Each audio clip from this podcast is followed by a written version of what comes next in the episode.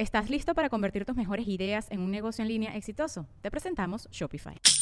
Tal vez no lo sabías, pero nuestro podcast More Than Mamis es un negocio. Y lo comenzamos, por supuesto, para desahogarnos y hablar sobre la maternidad, no para convertirnos en expertas de ventas y del e-commerce. Así que sí, necesitábamos ayuda para vender nuestro merch y poner en marcha nuestra tienda. Por eso estamos tan contentas de usar Shopify. Regístrate con tan solo un dólar por mes en shopify.com barra sonoro, todo en minúsculas. Ve a shopify.com barra sonoro para llevar tu negocio al siguiente nivel. Shopify.com barra sonoro. Ya mero empieza el podcast, pero antes de que entremos de lleno al episodio del día de hoy, tengo un mensaje de nuestro patrocinador Jeffrey Torkington.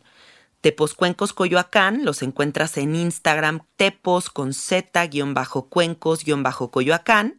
Ofrecen cursos en línea, cursos presenciales y además todo tipo de instrumentos como koshis, handpans, caja de shruti, campanas de Myanmar, gongs, etc. Para todas las personas que no pueden llegar a esta zona de la Ciudad de México o Tepoztlán y quieren tomar cursos, quiero que sepan que hay un maestro del equipo capacitado por Jeffrey que está listo para viajar a tu ciudad, ya sea en la República Mexicana o en Estados Unidos organízate con tus amigos y reciban esta enseñanza. El teléfono de contacto es más 52, esa es la LADA, 55 44 43 0106.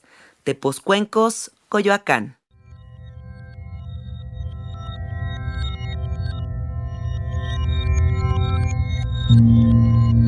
Estás escuchando Sabiduría Psicodélica por Janina Tomasini.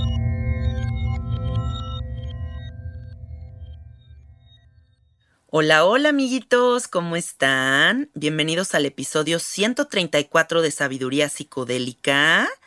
El episodio del día de hoy va a ayudar a resolver muchas dudas que ustedes tienen, porque se están poniendo muy de moda los honguitos alucinógenos, el uso de la psilocibina, pero también siento que hay muchas dudas alrededor del uso de estas herramientas y como lo que más nos interesa aquí en Sabiduría Psicodélica son las prácticas seguras, traje a un experto máximo en el tema de la psilocibina, él es Eros Quintero, él ya lleva un buen rato dedicando un buen tiempo de su vida a la investigación de esta maravillosa molécula ¿Sí se dice molécula? Sí, claro. Ok, perfecto.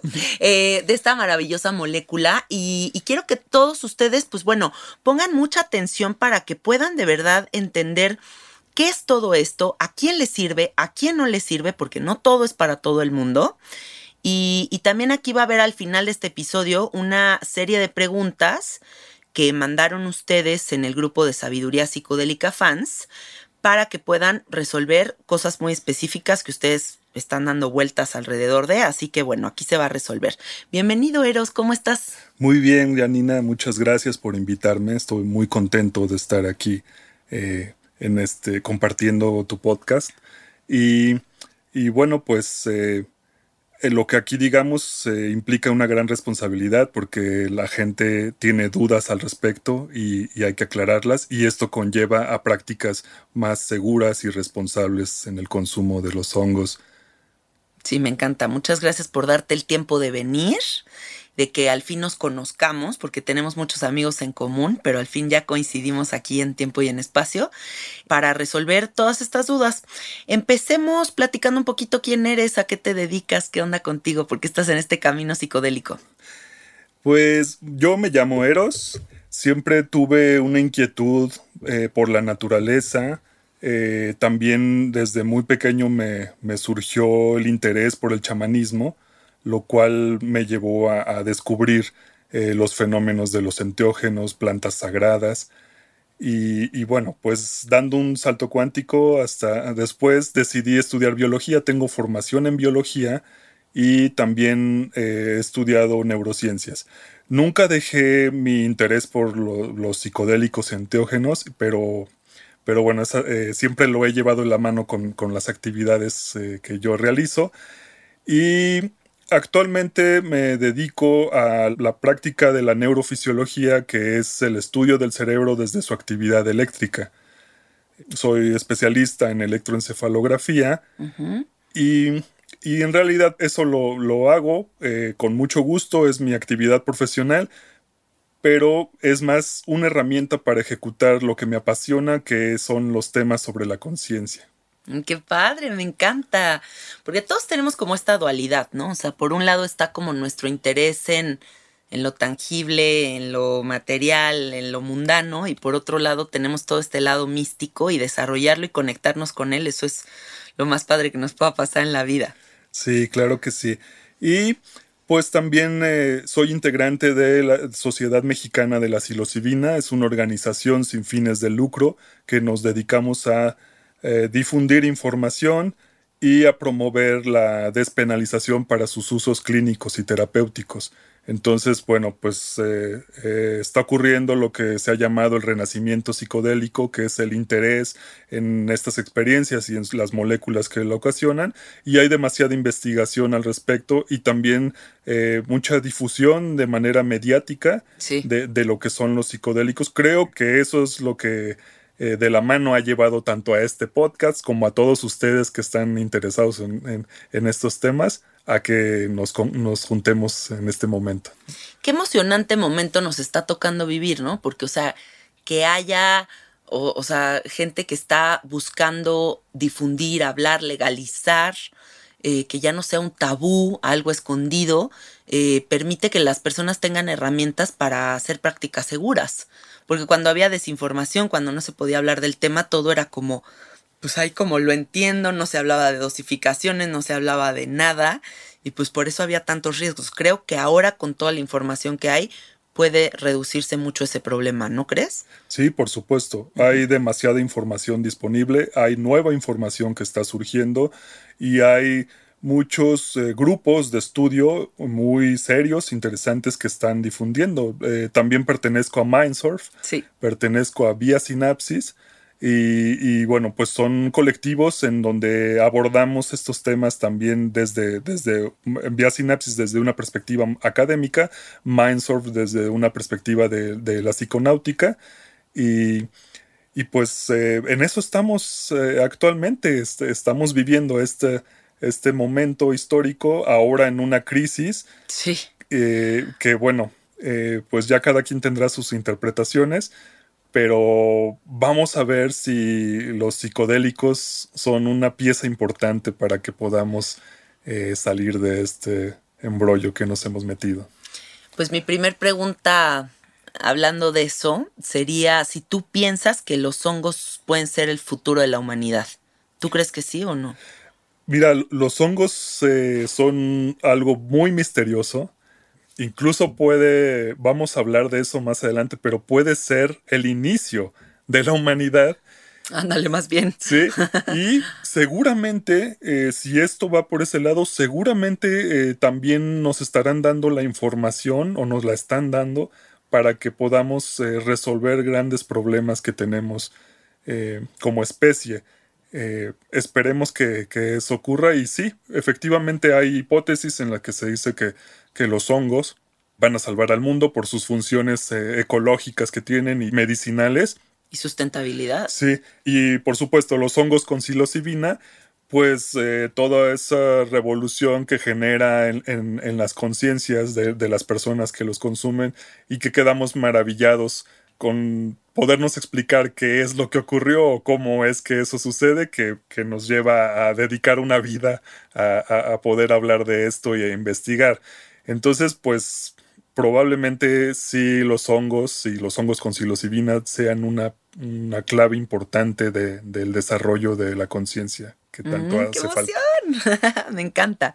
Y bueno, para la gente que nos escucha y que no sabe qué es la psilocibina, explícales qué es, por favor. La psilocibina es una de las moléculas que contienen los hongos llamados psilocibios. Eh, no es la única, o sea, pero esta es, la, más, eh, la más estudiada. Ok. ¿Qué eh, otras moléculas se, encuentran en los hongos mágicos? Por ejemplo, la psilocibina se llama profármaco porque, porque es el precursor de la, de la psilocina. Ok. La psilocibina, eh, su, su, nombre de, de, su molécula, de su estructura, se llama 4-fosforil oxi NN dimetiltriptamina. Güey, eso ya es como un trabalenguas. y pues bueno, justamente tiene ahí una fracción de dimetiltriptamina, NN dimetiltriptamina, que es DMT, que a algunos les, les sonará por ahí. Y entonces el, el misterio se hace aún más, más grande y más llamativo. ¿Por qué, ¿Por qué esto está involucrado en muchas en varias de las cosas que nos da una revolución mental acerca de, de, lo que llamamos la psicodelia. Tan profunda, o sea, todas las revelaciones más cabronas de mi vida han sido a través de la dimetiltriptamina en una u otra presentación. O sea, la ayahuasca me ha traído revelaciones importantísimas, el sapo, los hongos, ¿qué onda? ¿Qué hay ahí de... O sea, ¿tú qué misterio encuentras dentro del DMT? ¿Qué concepto tienes de él? Sí, híjole, es, es, muy difícil hablar de eso, no sabemos, no sabemos si es una cosa que ocurrió en la naturaleza, si es la naturaleza tratando de comunicarse con nosotros,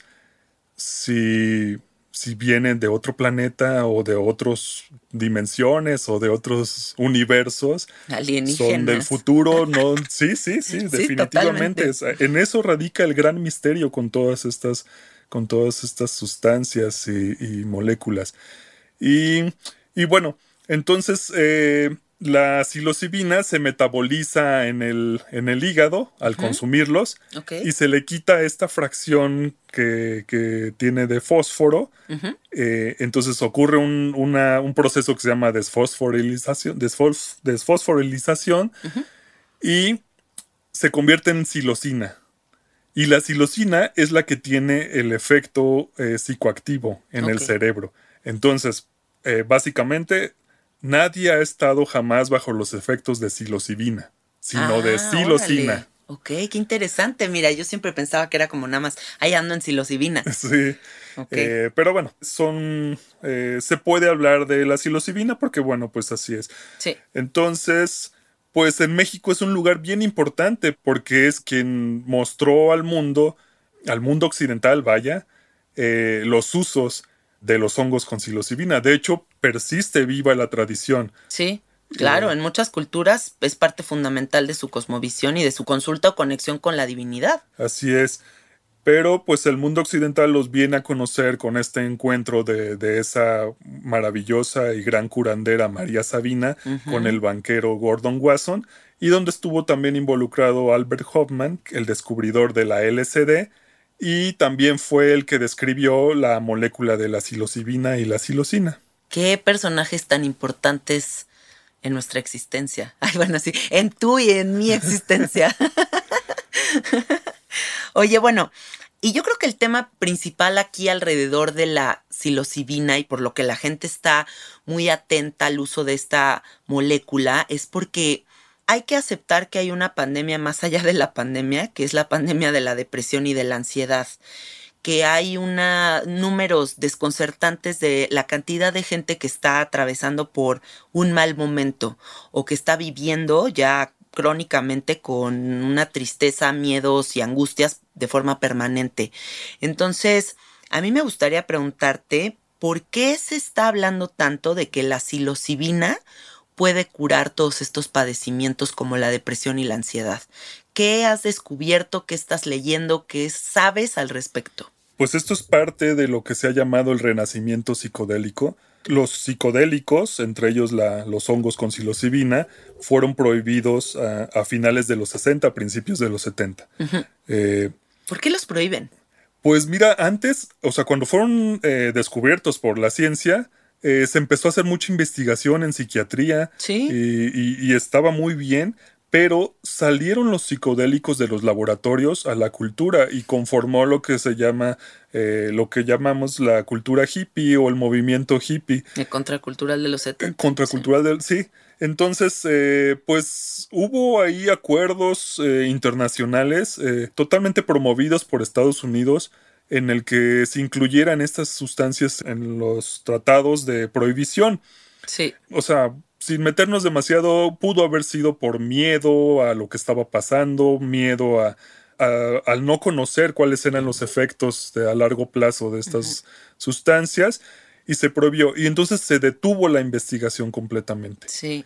Y Hasta ahora estamos retomando. Lo estamos retomando. Afortunadamente, a principios de este siglo, o sea, a principios de, del año 2000, en la primera década, se retomó y, cada vez ha sido avanzando más. Entonces, por eso se ha llamado el renacimiento psicodélico, que se refiere a esta investigación eh, esta moda por la investigación sobre los psicodélicos, por las despenalizaciones y, por supuesto por la difusión del consumo con, fines visionarios. Eh, pero bueno, con respecto a la otra pandemia que es la depresión, esa ya existía desde antes de la, de la de que ahora estamos viviendo. Sí, exacto. Y lo malo de la que ahora estamos viviendo es que trae consecuencias eh, más eh, eh, adicionales a lo que ya existía. Entonces, quien no estaba deprimido, quien no tenía ansiedad, quien no tenía eh, estrés, pues ahora puede estarlo viviendo. Claro. Afortunadamente, la, la, investigación sobre psicodélicos se está llevando a cabo de una manera extraordinaria. Entonces, son varios grupos de investigación en todo el mundo que, que han visto o han tenido datos importantes acerca de que puede mitigar la depresión resistente a fármacos, que es ese tipo de depresiones que no, no reaccionan a los antidepresivos. Sí. Entonces, lo único que teníamos como tratamiento desde el punto de vista médico y psiquiátrico para las depresiones, pues son los antidepresivos. y, y, los investigadores han llegado a comparar los efectos de, de la psilocibina contra los de algunos eh, antidepresivos. Y sin todos los efectos secundarios. Sin los efectos secundarios. O sea, querían saber qué es lo que, lo que pasaba. Y pues los resultados son, son grandiosos. Representan una mejoría mayor que los antidepresivos eh, comunes que ya teníamos. Y además, eh, eso de los efectos secundarios. Los que han consumido antidepresivos refieren que los sí les quita cierta depresión, pero los mantiene como un estado emocional plano, sin emociones. Claro, sin sentir. Sin sentir, eh, lo cual es pertinente desde el punto de vista de la psiquiatría porque hay un problema con las emociones, pero bueno, tiene ese efecto secundario. Los sujetos que se, que se sometieron a estos ensayos clínicos, eh, pues refieren que la experiencia con psilocibina fue una de las más... Eh, importantes en su vida. O sea, eso, eso es muy relevante. Y cualquiera de nosotros tal, tal vez podría, podría también mencionarlo. Pero bueno, eh, también eh, en muchos casos, en la mayoría de los casos, se mitigó la, la depresión completamente. Entonces, es pertinente también mencionar que esto es acompañado con psicoterapia. Sí, claro. Pero bueno, la psilocibina en ese sentido en las investigaciones tiene un efecto farmacológico. Los psicoterapeutas no intervienen en, el, en, la experiencia. Eh, o sea, dejan a la persona. Claro, es eh, una experiencia individual al final. Individual, la dejan, la acompañan solamente por, por, si necesita algo, pero no intervienen en ella. Sí.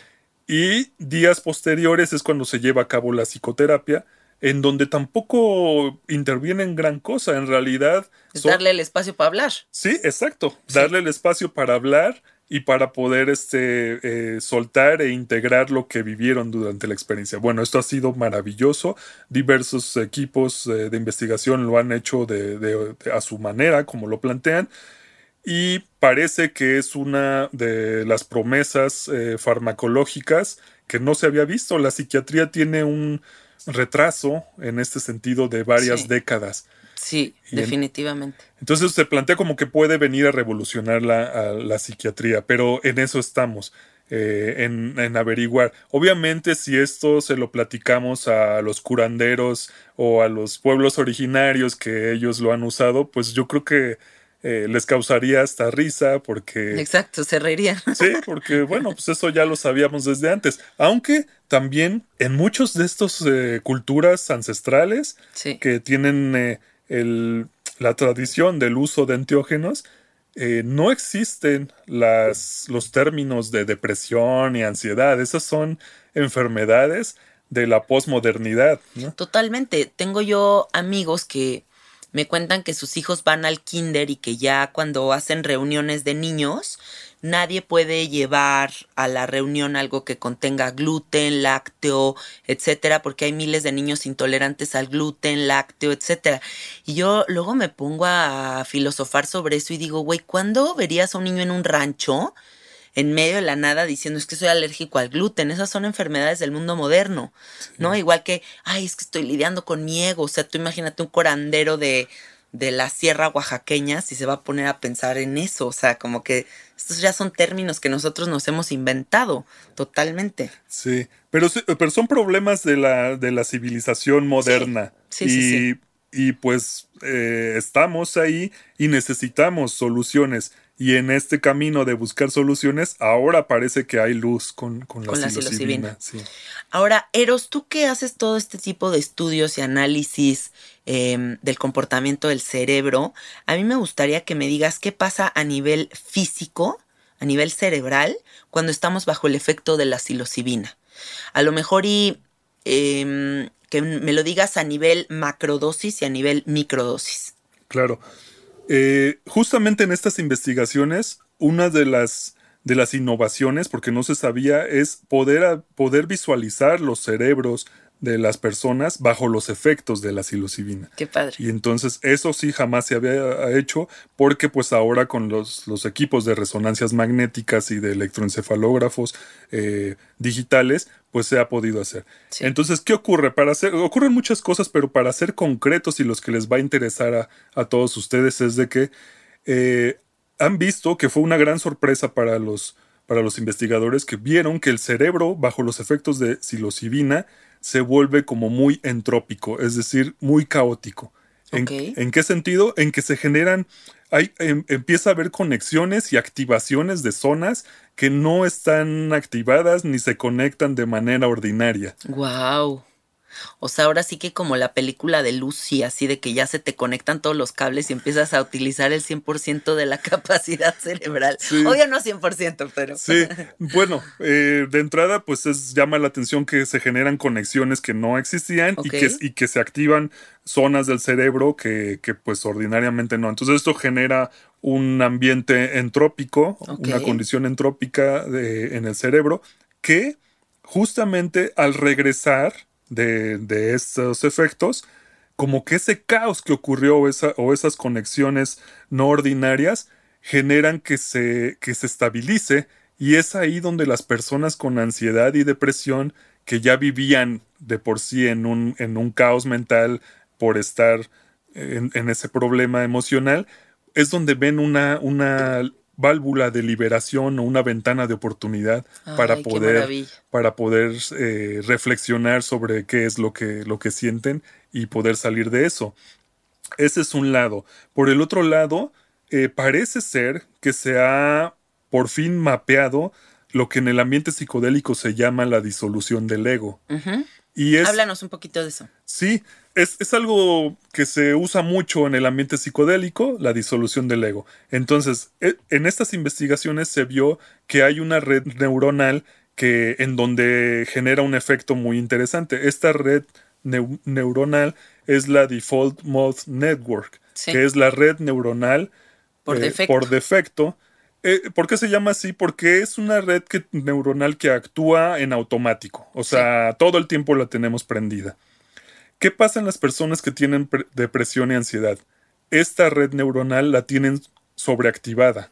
Ah, Y bueno, esta red neuronal han visto que tiene una función como de, de autoidentificación, es decir, es lo que nos permite eh, pensar en quién somos y también este, ocurre también en, una percepción hacia el pasado, quién fuimos y se puede hacer una proyección al futuro, quién seremos. Entonces, si está sobreactivada, genera lo que un efecto en psicología que le llaman rumiación, que es estarle dando todo el día o, o gran parte del tiempo en pensar sobre, sobre una idea que, no, que incluso llega a ser incapacitante para la vida, ¿no? lo que yo le llamo la chaqueta eterna. Sí, efectivamente, ¿no? Es eso.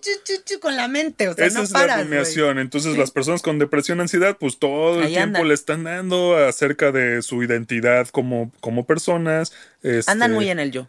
andan También. muy en el yo y, y, pues no están a gusto y así, ¿no? Ok. ¿Qué pasa? La psilocibina hace que esta red neuronal se apague Sí. prácticamente durante los efectos eh, con- eh, más dramáticos.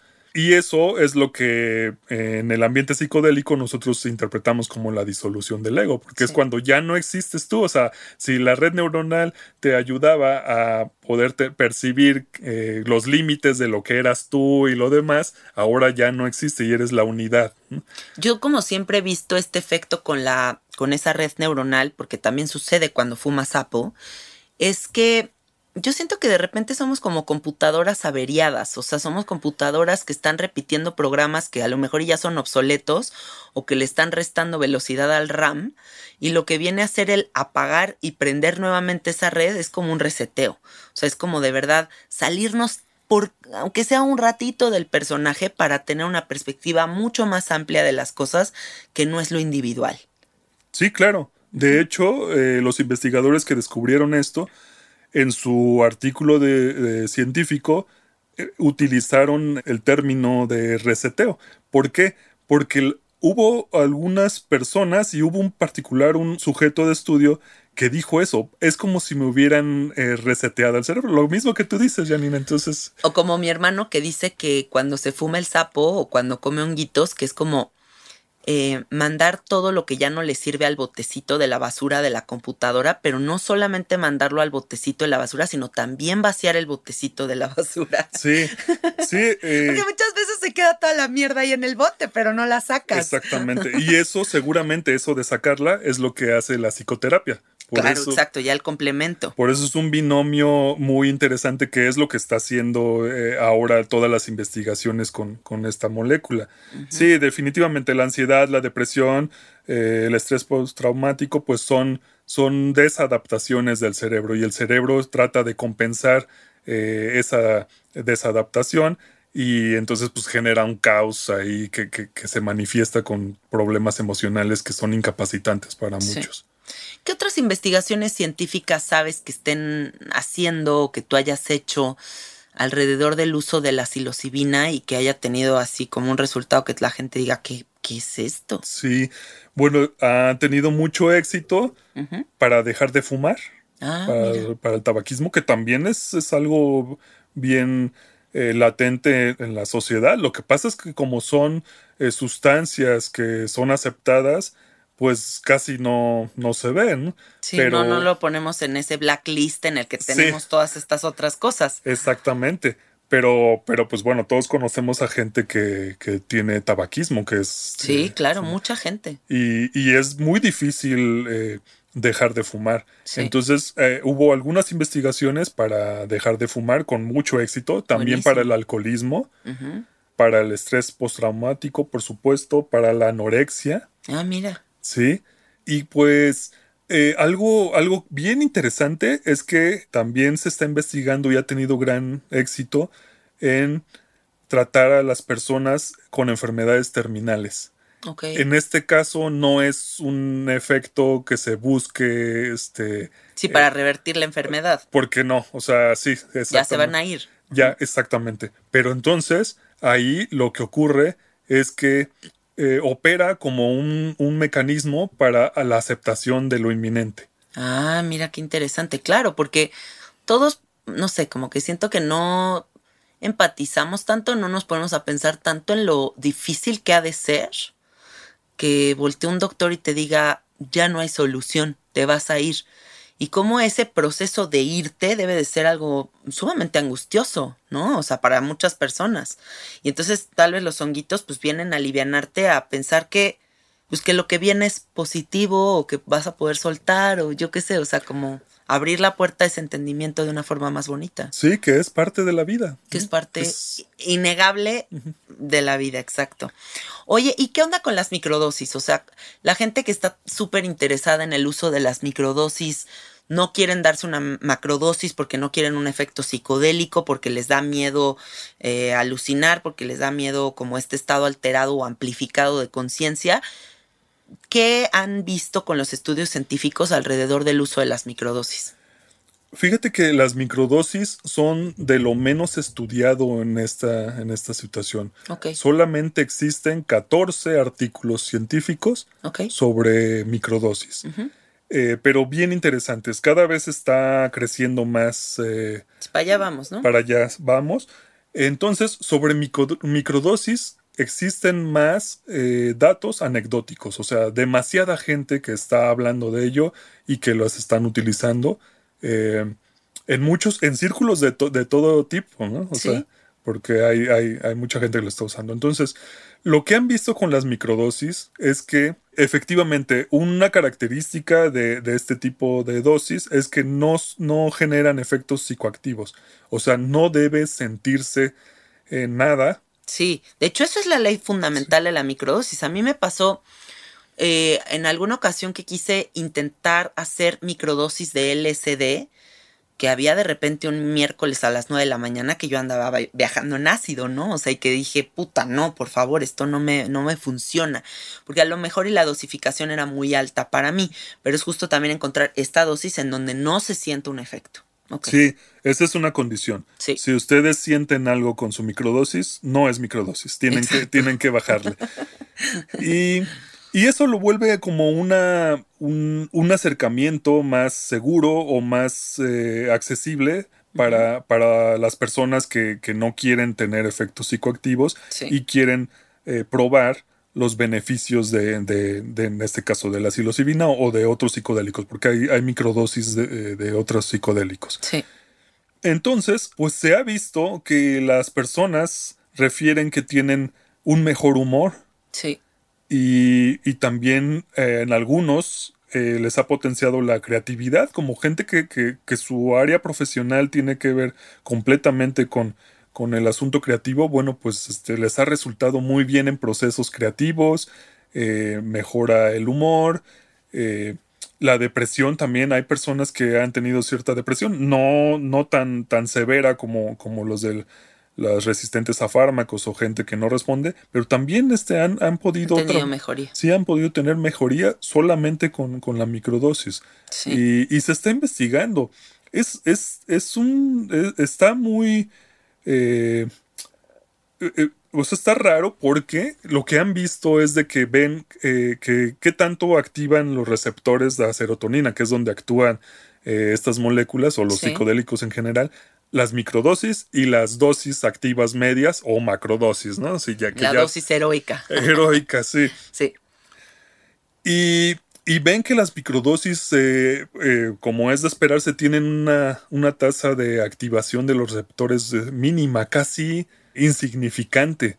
Entonces, no se sabe eh, de dónde vienen los, los efectos benéficos. Sí. Incluso hay un estudio por ahí en el que comparó microdosis con un placebo, que un placebo es dar algo que no, Sí, darte un dulce en vez de la Ajá. psilocibina. algo así.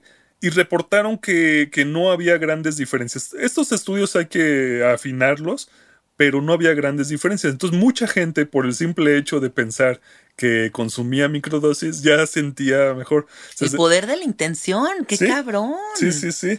Oye, Eros, y aquí me gustaría entrar a un tema que es muy importante y que creo que viene muy ad hoc a lo que estamos abriendo, que es la neuroplasticidad, ¿no? Porque creo que se puso muy de moda como escuchar neuroplasticidad por todos lados y tiene mucho que ver creo que también con lo que hacen las micros y las macrodosis de psicodélicos.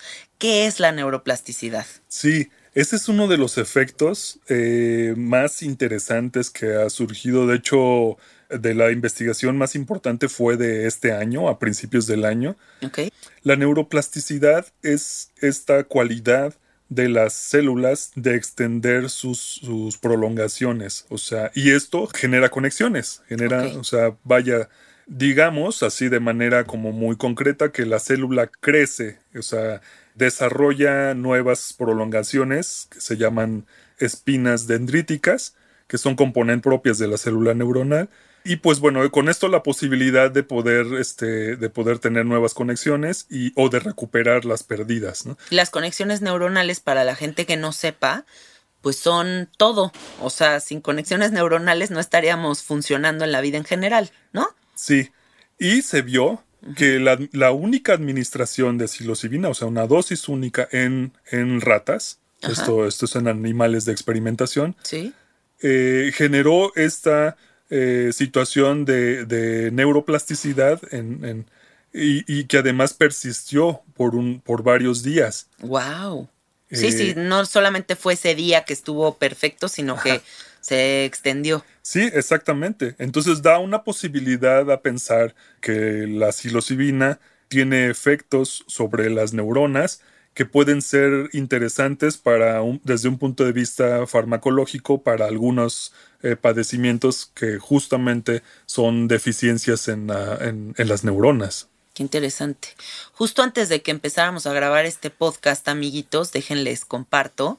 Eros y yo estábamos platicando aquí en la sala de mi casa sobre como diferentes teorías que tenemos alrededor del uso de las de los psicodélicos y de las moléculas, etcétera, y yo planteé la idea de que yo creo que todas estas herramientas o estas tecnologías sirven como hackeo para el cerebro, ¿no? Entonces, en esta prolongación de la que habla sobre la psilocibina o la prolongación que sentiríamos después del uso de la ayahuasca o de la, la planta que tú quieras, justo creo que es porque entramos en entendimientos que se activan, que hackean al sistema, que nos plantean otra posibilidad y esa posibilidad no le podemos dar carpetazo, esa posibilidad se vuelve parte de nuestro ser y por eso es que también atesoramos tanto nuestras experiencias con los psicodélicos, ¿no? Porque se vuelven esas experiencias como muy heroicas, así como de me atreví, hice hongos, ¿no? Y de repente es como parte de tu cosmovisión, ya parte de tu entendimiento, y, ahí está, ¿no? Y ahí está. Y también por eso la ciencia tal vez está viendo esta parte en donde prevalece, continúa, eh, la gente de repente habla de haber hecho hongos y un año estar contentos, o después de haber hecho hongos encontrar a lo que se quieren dedicar, ¿no? Como estas, como momentos como muy de epifanía y de cambiar radicalmente tu vida. Sí, claro que sí.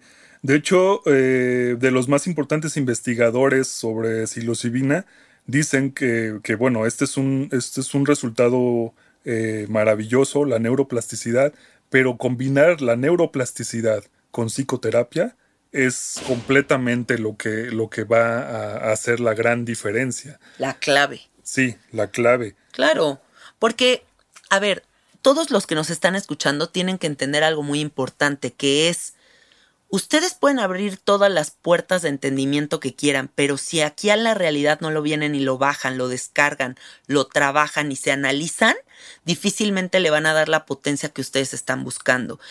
Yo creo que la terapia, la psicoterapia, el ir con un psicólogo, es la responsabilidad de darte una hora a la semana. McDonald's se está transformando en el mundo anime de McDonald's y te trae la nueva Savory Chili McDonald's Sauce. Los mejores sabores se unen en esta legendaria salsa para que tus 10-piece chicken wack papitas y Sprite se conviertan en un meal ultra poderoso. Desbloquea un manga con tu meal y disfruta de un corto de anime cada semana. Solo en McDonald's. baba ¡Go! En McDonald's participantes por tiempo limitado hasta agotar existencias. Semana en la que te escuchas. ¿Quién de las personas que nos escucha se dedica una hora a la semana? Estamos muy pendientes de todo alrededor, pero realmente no nos damos esa hora a la semana para escucharnos. Y creo que es fundamental para poder aterrizar todo lo que traemos ahí adentro, ¿no? Sí, definitivamente. Otra pregunta que tengo para ti, Eros, es, tú que entiendes toda esta parte científica, ¿qué pasa a nivel físico y qué diferencia hay? O sea, con lo que sucede cuando tomas un antidepresivo o un ansiolítico, ¿qué pasa a nivel físico? ¿Y qué pasa a nivel físico cuando tomas psilocibina, no? Y, o sea, ¿cómo, cómo, por qué los ponen dentro de los mismos, del, dentro del mismo costalito? Sí, bueno, eh, de los antidepresivos eh, más utilizados eh, actualmente porque hay varias generaciones. Se, ha ido experimentando y hay unos que, bueno, pues por sus efectos eh, secundarios que son indeseados, pues este, han ido de salida. Y, y bueno, eh, actualmente se usan muchos que, que, tienen que ver con la serotonina, con acumular serotonina fuera de los botones sinápticos. en realidad, hay poco comprensión de cómo es que mitigan la, la, la depresión. O sea, hay, hay, muchas hipótesis, pero así que alguien sepa eh, perfectamente cómo es que actúan los, los eh, antidepresivos, no. No mames. Sí.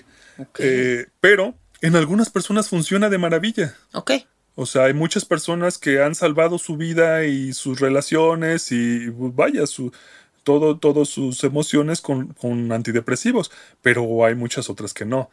Y, y ese efecto secundario de, de, permanecer como plano, que es lo que, lo que dicen, pues no es muy deseable. Sí. De por sí la depresión ya genera una, una incapacidad de, de poder vivir y también está descrito que la, la depresión genera como como decirlo, como la adicción a la misma depresión, ¿no? Todos conocemos a unas personas que han estado deprimidos o nosotros hemos estado deprimidos y podría llegarse a un punto en el que si pareciera que uno no quisiera salir de la depresión o hasta te... Como un círculo vicioso. Un círculo vicioso, uh -huh. es un círculo.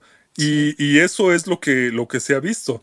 Eh, también hay que tener compasión y ser más comprensivos al respecto de estos temas, porque no le podemos decir a una persona deprimida, sal, ¿no? Sí, no es así de fácil. Sí. Entonces, pues ojalá, es, ojalá, sí, ojalá fuera, así, fuera pero así. Tan, no es así que por eso tenemos una pandemia de depresión y ansiedad. Claro, y entonces, pues es donde, donde se ha visto que la psilocibina eh, ha roto ese, ese círculo. O sea, representa una, una oportunidad para poder este, romper con ese círculo, justo con todo lo que pasa en el, en el, cerebro. Obviamente la ciencia psicodélica pues está explicando todo desde una perspectiva como muy científica, matemática, biológica, bioquímica y así. Sí. Pero bueno, también nosotros sabemos que, que hay una parte de, de, mística y de espiritualidad dentro de, de estas experiencias que, que, bueno, que pueden, pueden ayudar. Y eso, pues. Eh, ¿Y con los ansiolíticos? Ah, los ansiolíticos, eso sí, son, son algo distinto, pero también es una necesidad para las personas que están en ansiedad, o sea, pero una necesidad emergente, ¿no? O sea, alguien que está ahorita le ocurre algo y que tiene una ansiedad con la que no puede Ni vivir. lidiar, sí. bueno, pues de manera emergente se puede administrar un ansiolítico, pero no se deben de, de, de prolongar el uso a más de 11 días. No y, mames. Y eso es lo que no se hace.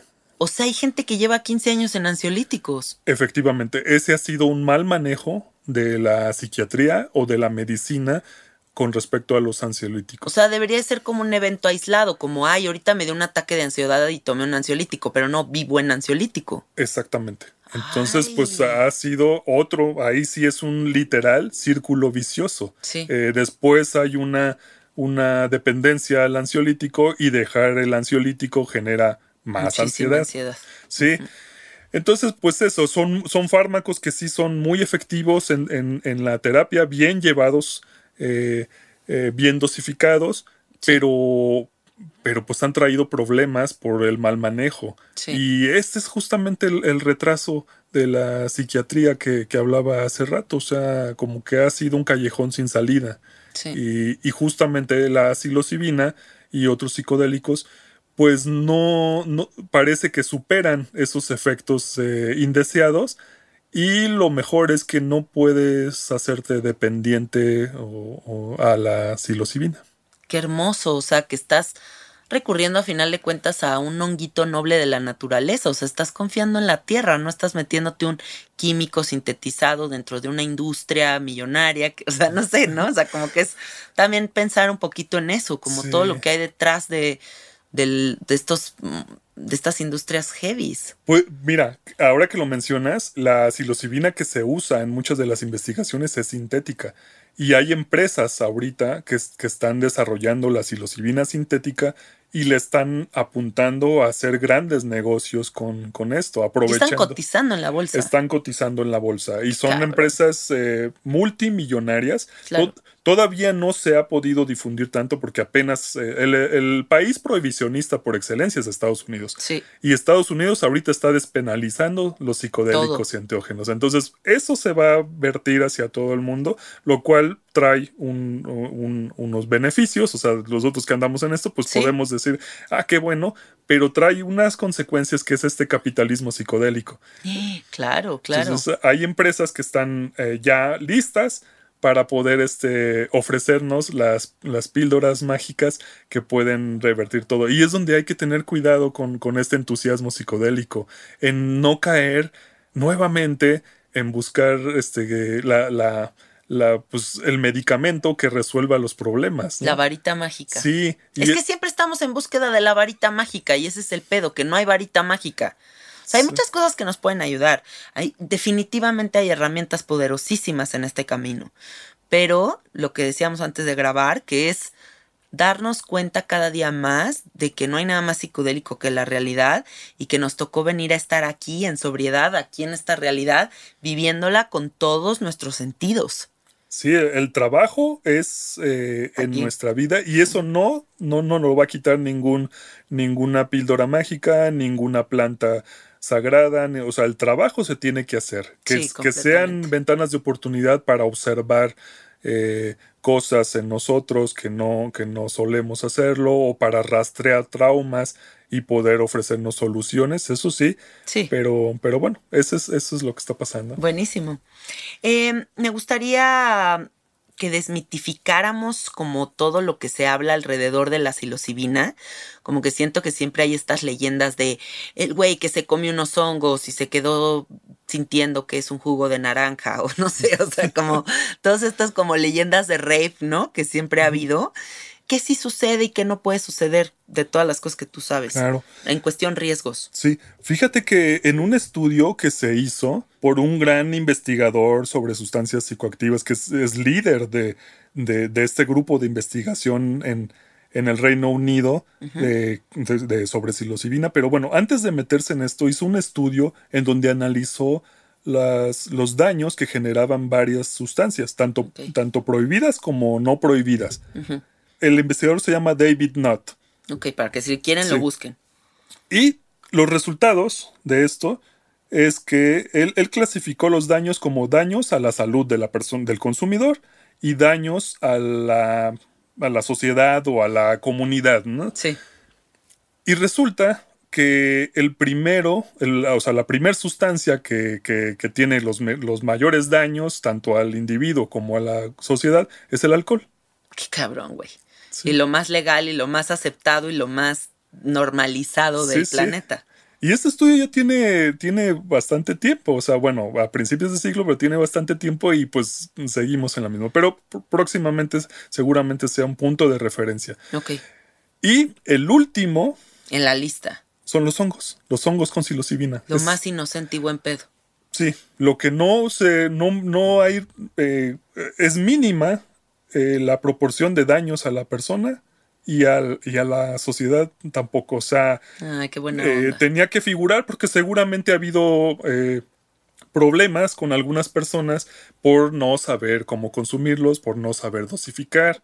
Claro, eso es lo que entra en la lista también. O sea, el güey que, ay, me comí 20 gramos. Pues, güey, ¿por qué te tragas 20 gramos, güey? Ajá, sí. Y me salí a, festejar este, el, grito. El grito. Ahorita estamos grabando esto en medio del grito, amiguitos, para que sepan. Entonces, pues definitivamente esas son cosas que no se debe hacer. Y son las cosas que, que manejamos varios de los colectivos y que, y que tú manejas aquí, Janina, que es, eh, o sea, hay, hay formas responsables y seguras de poder acceder a, estas experiencias psicodélicas. Reducción de riesgos. Sí. Sí, totalmente. Es que, a ver, o sea, es como el otro día veía un documental y decía, no, es que el LSD puede ser fatal porque ha habido gente que se ha suicidado en LSD. Bueno, o sea, obviamente sí puede suceder eso, pero hablemos de cómo estaba la estructura psicológica de esa persona, qué dosis usó, si estaba en un espacio cuidado o no, si muchas cosas pueden intervenir en que digamos rotundamente alguien se suicidó en LSD. O sea, realmente creo que si las prácticas son seguras, si tú te sientes dispuesto, si eres prudente con la dosificación, si te informas, no puede haber esos riesgos. Pero simplemente es como pues, contemplar todos los factores que hay alrededor de eso. Pero eso aplicado a la vida misma, o sea, riesgos hay en todos lados todo el tiempo. Sí, claro. Y de hecho, por eso es el psicodélico por excelencia que se usa en enfermos terminales. Los enfermos. Los hongos. Los hongos. Los enfermos terminales eh, pues tienen su cuerpo eh, bajo conflictos eh, de múltiples. Claro, ya como muy comprometido. Muy comprometido. Si supongamos a alguien que ya quimioterapia, radioterapias, este, etcétera, ¿no? Y de repente, pues meterle algo, lo más suavecito es el Exactamente, y por eso es, la elección y ha funcionado muy bien. O sea, porque, bueno, eh, pues conocemos la LSD, conocemos eh, la ayahuasca, pero darle ayahuasca a un enfermo terminal probablemente no sea lo, mejor. Sí, ocho horas de viajes fuertes. Sí. Y, ya en ayuno y o sea, los malestares. Entonces, por eso los hongos. Entonces, ahí, ahí parece ser que es el psicodélico y de las sustancias más seguras. Y los temas de contraindicaciones pues obviamente quien tiene eh, antecedentes psiquiátricos eh, siempre se, pone el dedo en el renglón de decir, evita, evita, eh, tener esta experiencia para que no te lleves una, una sorpresa. No es que generen brotes psicóticos, detonan, detonan, ni, ni, tampoco generan esquizofrenia. ese, es un mito. O sea, los hongos no generan eh, trastornos psiquiátricos, sino que pueden detonar. Y no solo los hongos, o sea... Todo en esta vida. Un trastorno psiquiátrico también se puede detonar con un alcoholismo. Sí. Con, a una señora se le muere su hijo y le da un, algo. Sí. O sea, claro. Eh, y, entonces por eso eh, es eso. Y lo de quedarse en el viaje, que es, es típico, pues no, básicamente son problemas de dosificación y de, de set y setting, que es de, de, de, ¿Dónde lo haces y con quién lo haces? Sí, eso. Muy bien, sí, hay que contemplar todas esas cosas, pero sí, todos estos mitos como de se comió unos hongos y se quedó loco, pues, o sea, quién, cómo, a qué hora, por qué, qué se comió, ¿no?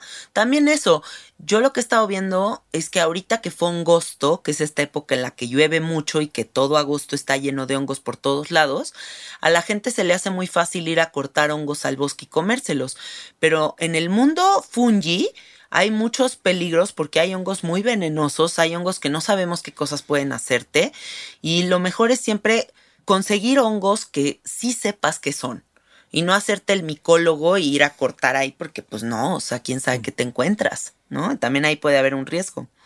Bueno, algo que tenemos que hablar definitivamente dos personas que somos apasionados de los hongos y de todas estas ondas es de la teoría evolutiva que plantea Terence McKenna, que es esta teoría en donde dicen que pasamos de ser un simio, pasamos de ser un cavernícola, pasamos de ser alguien con poca conciencia o cero conciencia a ser seres evolucionados y todo lo que ahora somos, gracias a que el ser humano en su caminar empezó a encontrar diferentes plantas y diferentes hongos y se los comió y ahí empezó como el tan, tan, tan, tan, y se abrió todo este entendimiento. ¿Tú crees que es verdadera esta teoría o no?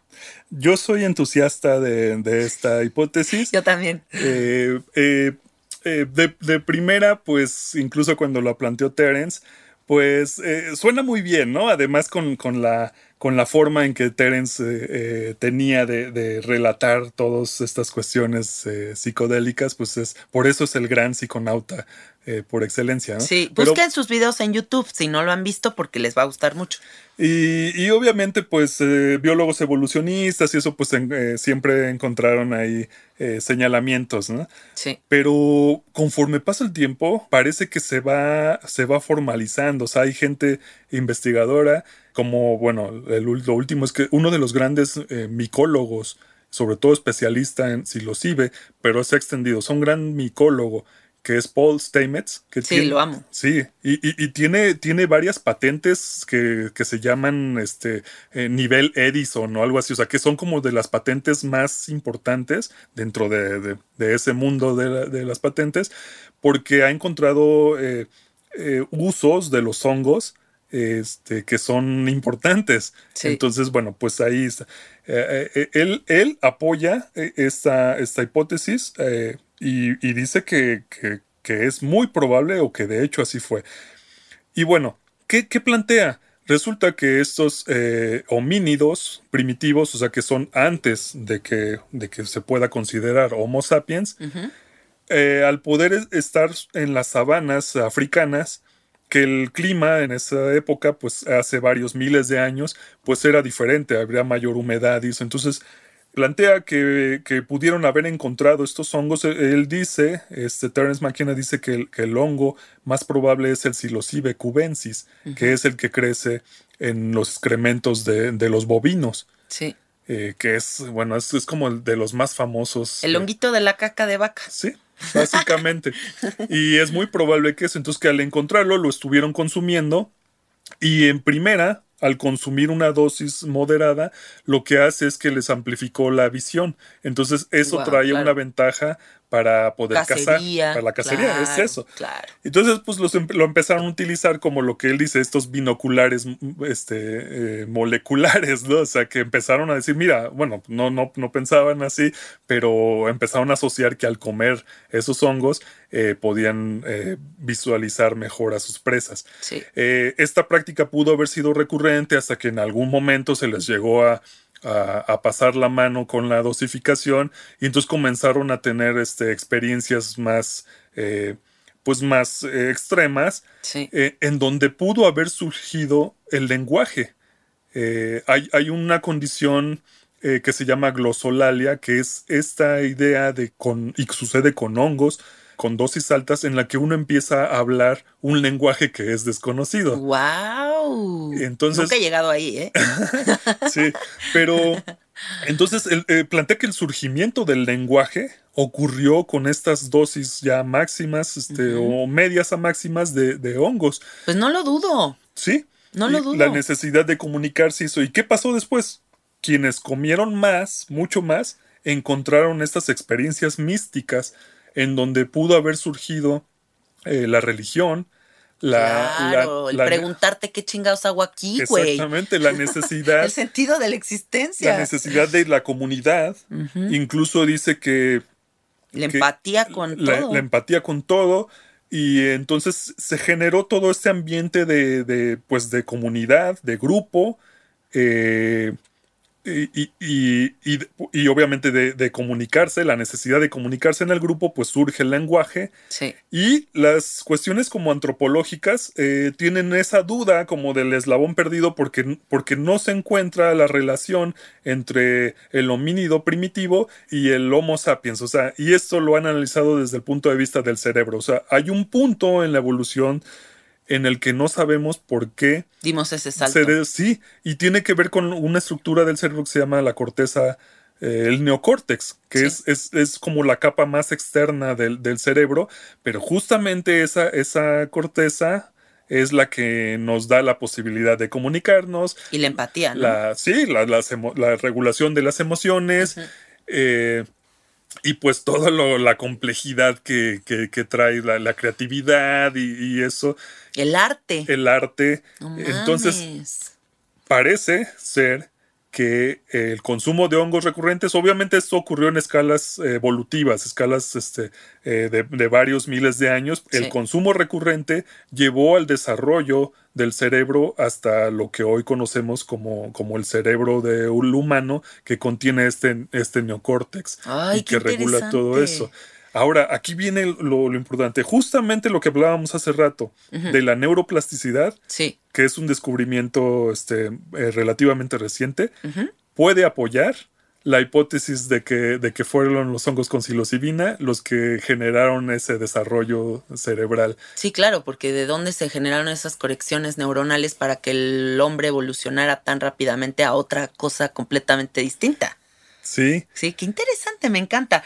Y además, mira, yo luego me pongo a filosofar sobre civilizaciones como los egipcios, como los aztecas, como los mayas, como toda la onda andina, así como Machu Picchu, o sea, toda la onda peruana, así. Yo digo, güey, esos güeyes están consumiendo algo. O sea, no me vengas con que tienes dioses con cabezas de caballo, o sea, o la, la, la cultura hindú, o sea, como toda esta parte también religiosa de dioses con cabeza de elefante, pero que le salen tres seres de la cabeza y, o sea, toda esa psicodelia de dónde viene, güey. Yo sí. digo que todo eso también se creó del uso de todas las plantas. Sí.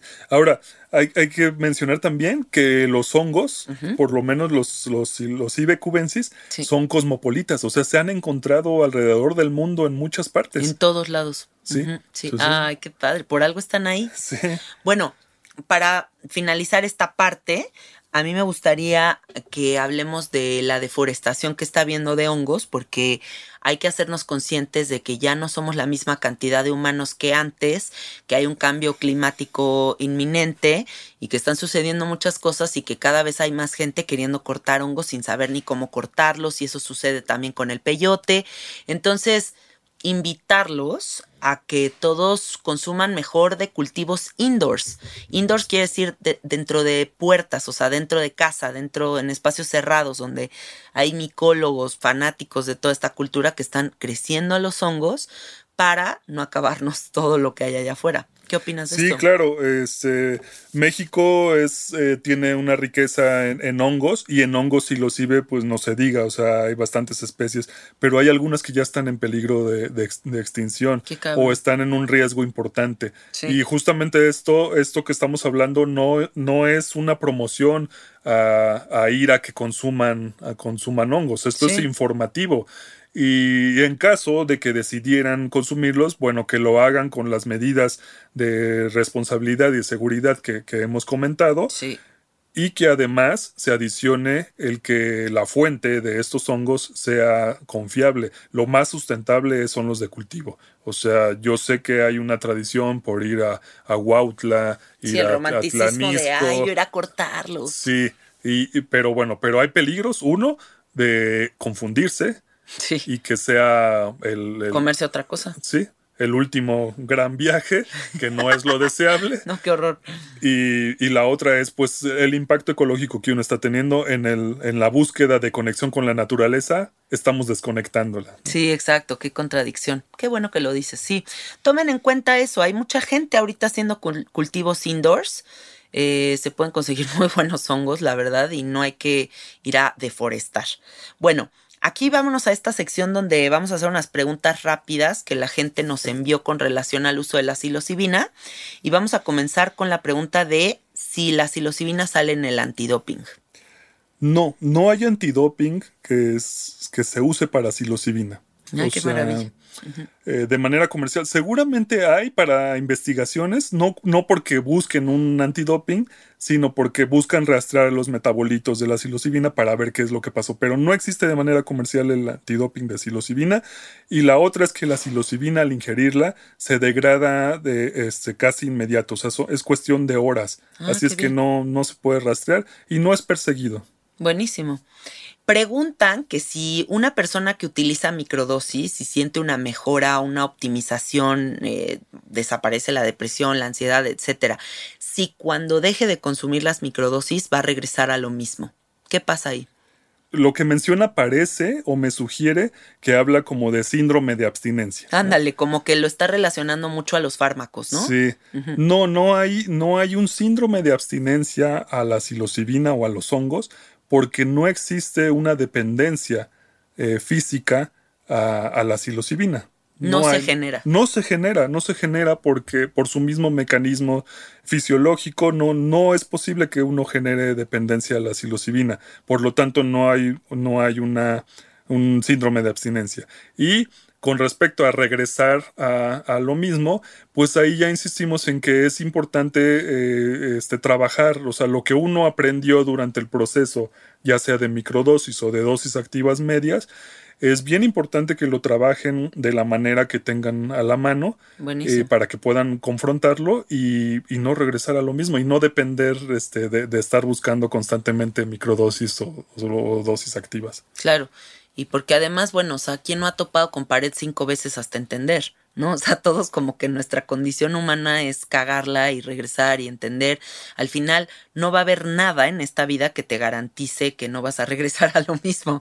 O sea, creo que más bien puede haber muchas herramientas que nos ayudan a evolucionar, a entender, a tener un pensamiento más sofisticado, pero al mismo tiempo, pues de repente otra vez somos estos seres, este, primarios, animaloides, ¿no? Que pues, así somos, güey. Bueno, otra pregunta. Si se puede utilizar la psilocibina tanto en el embarazo como en lactancia. Esa es una pregunta muy controversial en los, en los círculos de consumidores de psicodélicos. Ajá. No hay ningún dato que pueda eh, sugerir que hay un problema o que no lo hay. Ok. Lo que dicen es que se, se tenga prudencia y uno tome la decisión. En este caso son, son las mamás, su cuerpo, su decisión y que ellas este, planteen la posibilidad de, de por qué tendrían que tomar esa opción y si es momento.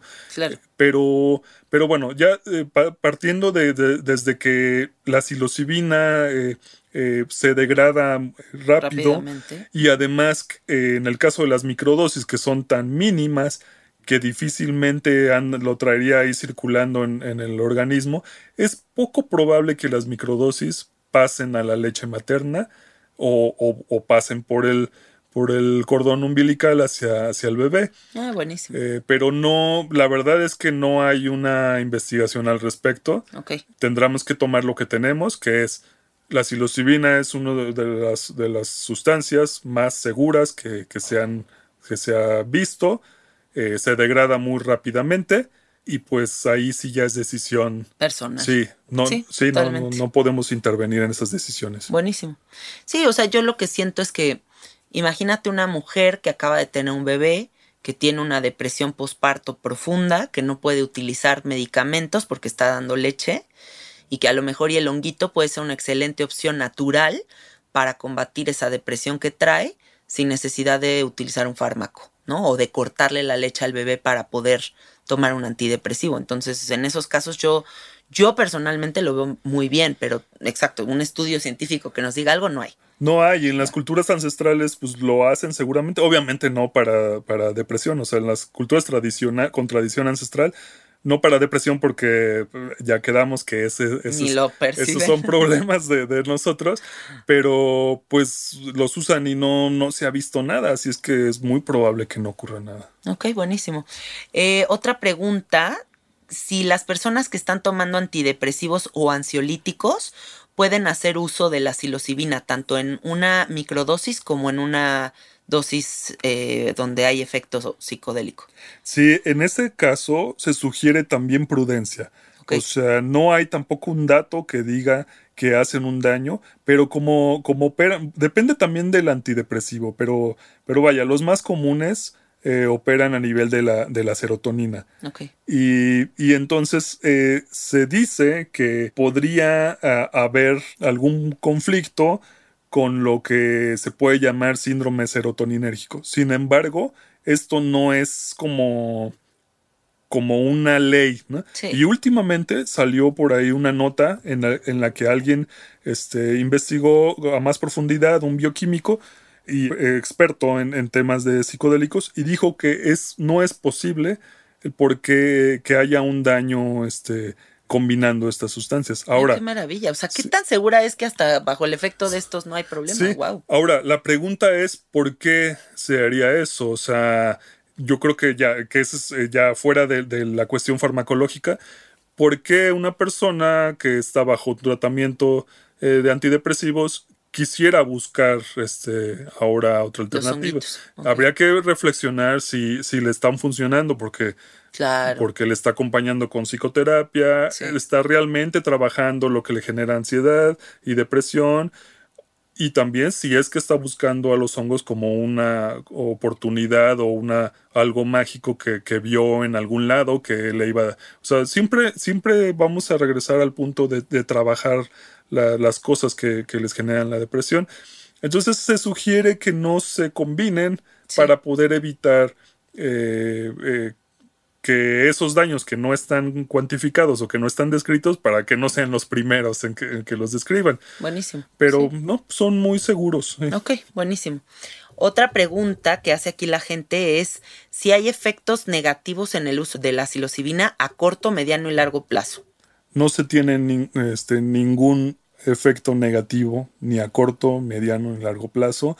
Las náuseas que dan eh, con el consumo de, de algunos hongos eh, puede estar relacionado uno por la dieta, que, que hay gente eh, que, que no hace dieta o, o- o come muy pesado antes de consumir los hongos y bueno, Sí. pues esto le, le, le genera ahí una indigestión. Y la otra es por otros componentes de los mismos hongos que no son digeribles por el, por el sistema eh, de- digestivo de- del humano. Entonces, pues ahí puede generar cierta, náusea. cierta náusea.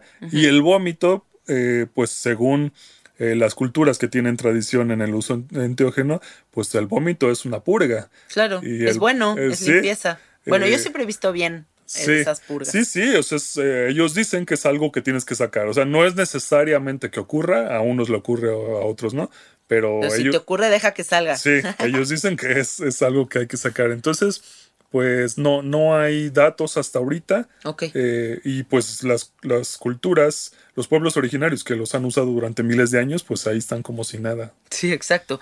Bueno, cuando yo fui a Riondo, las personas le daban hongos a sus hijos para que caminaran a la escuela, porque la escuela está tan lejos que los niños necesitan energía para caminar no sé cuántos kilómetros para llegar a la escuela. Y los niñitos van en hongos caminando a la escuela, o sea, es como wow, y pues todo bien, o sea, nada más que nosotros acá ya tenemos mucho tabú y estigma alrededor de todas estas herramientas, pero deberíamos de regresar a lo esencial, que es esa parte en donde no satanizamos la naturaleza, la naturaleza somos nosotros. Sí. Otra pregunta que dicen es si se genera tolerancia eh, en el uso de la psilocibina. Sí, eso sí. Eso genera tolerancia muy marcada inmediatamente. O sea, por eso no es posible que alguien se vuelva dependiente a los hongos o a la psilocibina. O sea, no, por mucho que los quieran consumir diario o seguido, la tolerancia misma les indicará que no, o sea, que no, no, no hay razón para hacerlo. Sí, y aquí me gustaría hacer una aclaración, Eros. O sea, no hay una tolerancia que se desarrolla, te refieres a que si comes hongos hoy y tal vez comes hongos mañana, a lo mejor y ya mañana no te hacen efecto, pero ¿qué pasa con las microdosis? Ah, pues también se dice que pueden llevar el mismo mecanismo, puesto que es, la misma molécula. Entonces, por eso hay protocolos de microdosis que hay que, que su- se sugiere que hay que seguir.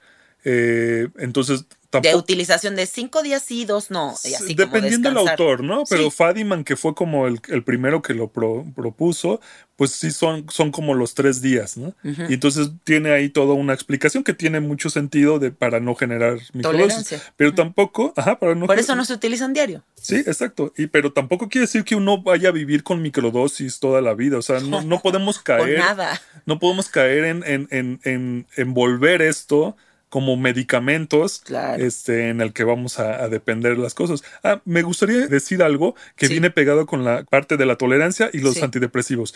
Los antidepresivos generan un bloqueo en los receptores donde actúa la psilocibina o cualquier otro psicodélico, que son Ah, los de serotonina 5-HT2A. Ok. Entonces, sería, eh, no sería adecuado combinarlas, eh, las microdosis, porque ni siquiera podría llegar la psilocibina Actuar. a actuar. Ah, ya Eh, te entendí. Ok, como que el mismo antidepresivo está poniendo una barrera donde no va a entrar. Entonces, por eso hay gente que, que si no tuvo efectos con los hongos, la primera pregunta es, eh, Tomas ¿tomas antidepresivos? Y a veces, este, sí, y, y es eso, que, que bloquean la acción. Entonces, ahí no hay un sentido para, para poderlos utilizar E juntos. incluso a mí me ha pasado aquí en sesiones de sapo de personas que tomaron por muchos años antidepresivos, dejan los antidepresivos tres meses para hacer la experiencia del sapo y no entran a la experiencia porque todavía hay una cierta barrera ahí arriba. Sí, tiene una explicación eh, molecular ahí que, que puede ser. Entonces, pues hay que tener cuidado con esto. Buenísimo. Otra pregunta. Eh, la psilocibina en personas con asuntos psiquiátricos. Eh, ¿es, ¿Es recomendada o no? No, no es recomendada. Ok, Eh, es un criterio de exclusión. ok. tanto en los protocolos de investigación como debería ser también en la, en la facilitación. Lo malo es que pues hay gente que vende hongos o uno se encuentra los hongos en, en la calle o en, bueno, no en la calle, ¿no? Ay, Literalmente. sí. sí. ¡Un hongo! Sí. Estaría de huevos. Pero bueno, es un decir eso. Sí, sí. Y, este, y pues no se hacen estos filtros. O sea, pocas personas le podrían preguntar a alguien, oye, pero tú estás bien de salud, tú no tienes antecedentes y eso. Sí. Entonces, eh, pues se sugiere abstenerse. Quien tengan antecedentes de trastornos psiquiátricos, ya sea esquizofrenia, bueno, Bipolaridad. bipolaridad y eso, se sugiere que no hagan psicodélicos. Ok. No quiere decir que esto, este, que, que los hongos o los psicodélicos eh, produzcan estos trastornos, pero pueden detonarlos como, como mencionamos hace, hace rato y es una Sí. moneda al aire, ¿no? O sea, Claro, ¿para qué echamos esa moneda al aire? Oye, otra pregunta. Em, ¿Crees que la psilocibina es buena para ataques de pánico o ansiedad? Pues bueno, eso ya lo hemos Sí, probablemente para el ataque, o sea, mientras estás en el ataque, no creo que sea bueno porque... Ay, sí, tengo un ataque de ansiedad de un viaje de hongos. Ay, No, sí. no, porque sería un fallo en el set y setting y Sí. podría incrementarse, ¿no? Todo, Claro, claro. eh, ahí sí no creo que sea la... Más bien como la intención de trabajar tus ataques de ansiedad yendo a una ceremonia contenida. Sí, eso ¿No? sí, Eso o sí. metiéndose a un protocolo de investigación que Claro. lamentablemente no hay en México actualmente, pero, pero bueno, pero sí, sí, este, justamente de las investigaciones más importantes es contra, contra la ansiedad y, ah, y los resultados son maravillosos. Buenísimo. Otra pregunta que tenemos por aquí es si los psicodélicos generan adicción. Ah, no, los psicodélicos no generan adicción. Ok. eh, precisamente esta eh, situación que tienen de producir tolerancia muy, muy rápido, eh, el sistema que, de receptores eh, que, en donde operan los psicodélicos eh, se, se bloquea básicamente de, de manera muy rápida y entonces no es posible que alguien eh, se haga dependiente o adicto a los psicodélicos de manera física. Que alguien eh, lo vea desde una perspectiva psicológica en el que... Quiero expandir mi conciencia diario. Sí, O sea, que ese es otro pedo. esa es otra cosa. Eso, y, sí, porque hay quien, quien puede considerar que, ne- que necesita psicodélicos todos los días o todas las semanas o todo el tiempo Sí. y ya está ahí ritualizando una situación para poder evadir sus problemas. Claro. Entonces ya no, ya no es, pero, pero no, este, adicción física No hay. no hay con, nada conocido con psicodélicos. Buenísimo. ¿Qué onda con el autismo y la psilocibina? Ah, pues se está usando eh, en algunos protocolos, se está viendo que microdosis de Ajá. psilocibina en, en pacientes autistas ha mejorado la, la conexión eh, en el sentido de la sociabilidad. Buenísimo. Sí, entonces es, es, una, es algo prometedor que está, que está en investigación y, y bueno, pues veamos qué pasa. Sí, yo tengo varias amigas que tienen hijos con autismo y que están utilizando la psilocibina y el CBD y les está funcionando maravillosamente. No quiere decir que les estoy diciendo que a todos los niños con autismo le va a funcionar igual, pero de que hay promesa alrededor de este tipo de cosas y que ya lo estoy viendo en mi círculo cercano me parece impresionante. ¿no? Maravilloso. Eh, ¿Qué onda con.? Bueno, creo que esta pregunta también ya fue resuelta a lo largo del podcast. Las personas mayores o los enfermos terminales, si pueden hacer utilizar la psilocibina, pues sí. Claro, sí, claro. Nada más que pues hay que tener este cuidado con, con lo mismo, ¿no? El set and setting. Sí, reiteramos el set and setting. Y la dosificación. dosificación. Y si lo, si lo preguntan porque han visto que, que hay estos protocolos, pues bueno, en esos protocolos son, son ambientes controlados, Sí. eh, tienen el apoyo psicoterapéutico, van monitoreando signos Sí. y todo. Entonces eh, tampoco le vayan a jugar al, al- al terapeuta psicodélico nada más porque... Abuelita, a ver, acuéstate en este silloncito. sí, claro. Bueno, y la última pregunta es: ¿qué onda con el alcoholismo y la psilocibina? Si puede funcionar la psilocibina para combatir esta adicción. Sí, claro. De hecho, fueron, fueron de las investigaciones con mejores resultados que se llegó a hacer antes de la prohibición. Buenísimo. Y, y actualmente pues se está retomando y tiene, tiene grandes ventajas eh, para mitigar el alcoholismo y el tabaquismo que son... Hermanitos. Sí, y que son dependencias y adicciones que generan mucho daño y muy difíciles. Entonces sí, eh, sí hay este, eh, buenos resultados. Buenísimo. Eros, no sabes cómo te agradezco esta entrevista, toda esta información tan valiosa que le das a la gente alrededor de los honguitos. Eh, diles cómo se pueden conectar contigo, dónde te pueden encontrar, qué onda. Eh, pues mira, me pueden encontrar en Facebook con mi nombre, Eros Quintero. Eh, cualquier duda que, que tengan me pueden escribir este, vía Messenger. Y, Te voy a y- agregar al grupo de los Carnaliens de Sabiduría Psicodélica Fans para que también ahí estés presente y que la gente se pueda conectar De contigo. acuerdo, con gusto puedo resolverles cualquier duda, no, no hay ningún problema. En Instagram me encuentran como ErosQR y también me pueden encontrar en, los en el colectivo Mindsurf en donde, en donde ahí trabajamos todos estos temas con mayor profundidad. Sí. Estamos en, eh, eh, eh, ofreciendo el Círculo de Estudios Psiconáuticos, Sí. en donde eh, todos estos temas de los que hemos hablado ahí, ahí son tratados ya para gente que quiera... Que, que- que Clavarse. clavarse más en, Sí, en- yo ahí participé el año pasado. Sí, claro, sí. Y eh, ahí pueden, pueden encontrarme en Mindsurf. Buenísimo. Y actualmente, junto con Vía Sinapsis y la Sociedad Mexicana de la Psilocibina, y también obviamente participa Mindsurf y Chacruna, el Instituto Chacruna. Chacruna.net para quien no sí, conozca. estamos organizando un simposio internacional sobre la psilocibina. Que es este lunes. Este lunes ¿Qué 20 fecha es lunes? 20 y 21 de septiembre Ok, en donde hay que registrarse para poder acceder. Es gratuito. ok. Eh, si no pueden entrar, no, no se preocupen. En cuanto termine la- el evento, podrá estará de acceso libre en los canales de YouTube de todas las organizaciones. Es- Increíble. Es, un esfuerzo que estamos haciendo varias de las organizaciones por ofrecer información sobre la psilocibina desde varias perspectivas.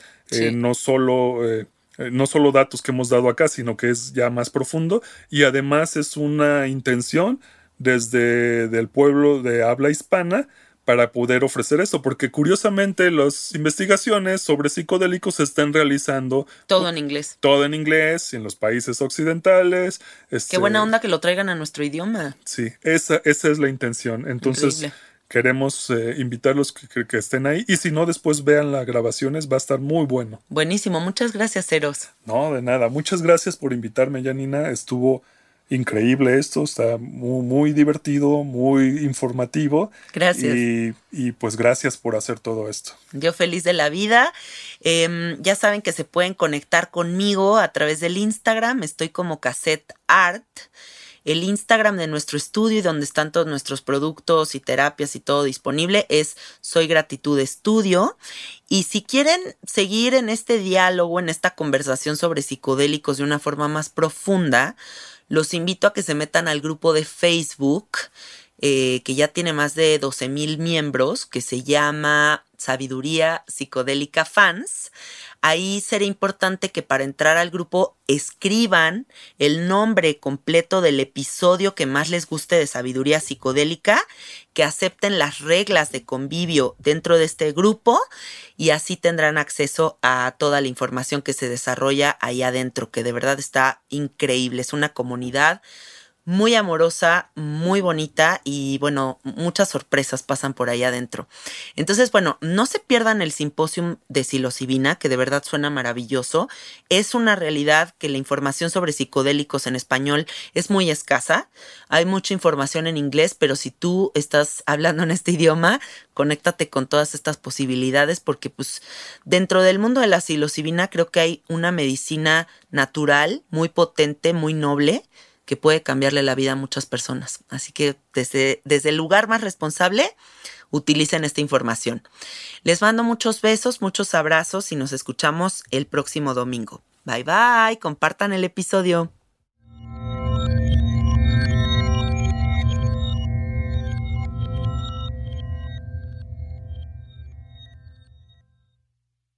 ¿Estás listo para convertir tus mejores ideas en un negocio en línea exitoso? Te presentamos Shopify. Tal vez no lo sabías, pero nuestro podcast More Than Mamis es un negocio y lo empezamos por supuesto para desahogarnos y hablar sobre la maternidad, no para convertirnos en expertas de ventas y del e-commerce. Así que sí, necesitábamos ayuda para vender nuestro merch y poner en marcha nuestra tienda. ¿Y cómo suena con Shopify? Llegó otra venta. Shopify es la plataforma de comercio que está revolucionando millones de negocios en todo el mundo. Ya seas un emprendedor desde tu casa o desde donde sea, Shopify es la única herramienta que necesitas para iniciar, administrar y hacer crecer tu negocio sin dificultades. Con Shopify puedo gestionar pedidos, envíos y pagos desde cualquier lugar, brindándote toda la información y estadísticas de tus ventas al detalle. Regístrate para un periodo de prueba con tan solo un dólar al mes en shopify.com barra sonoro, todo en minúsculas.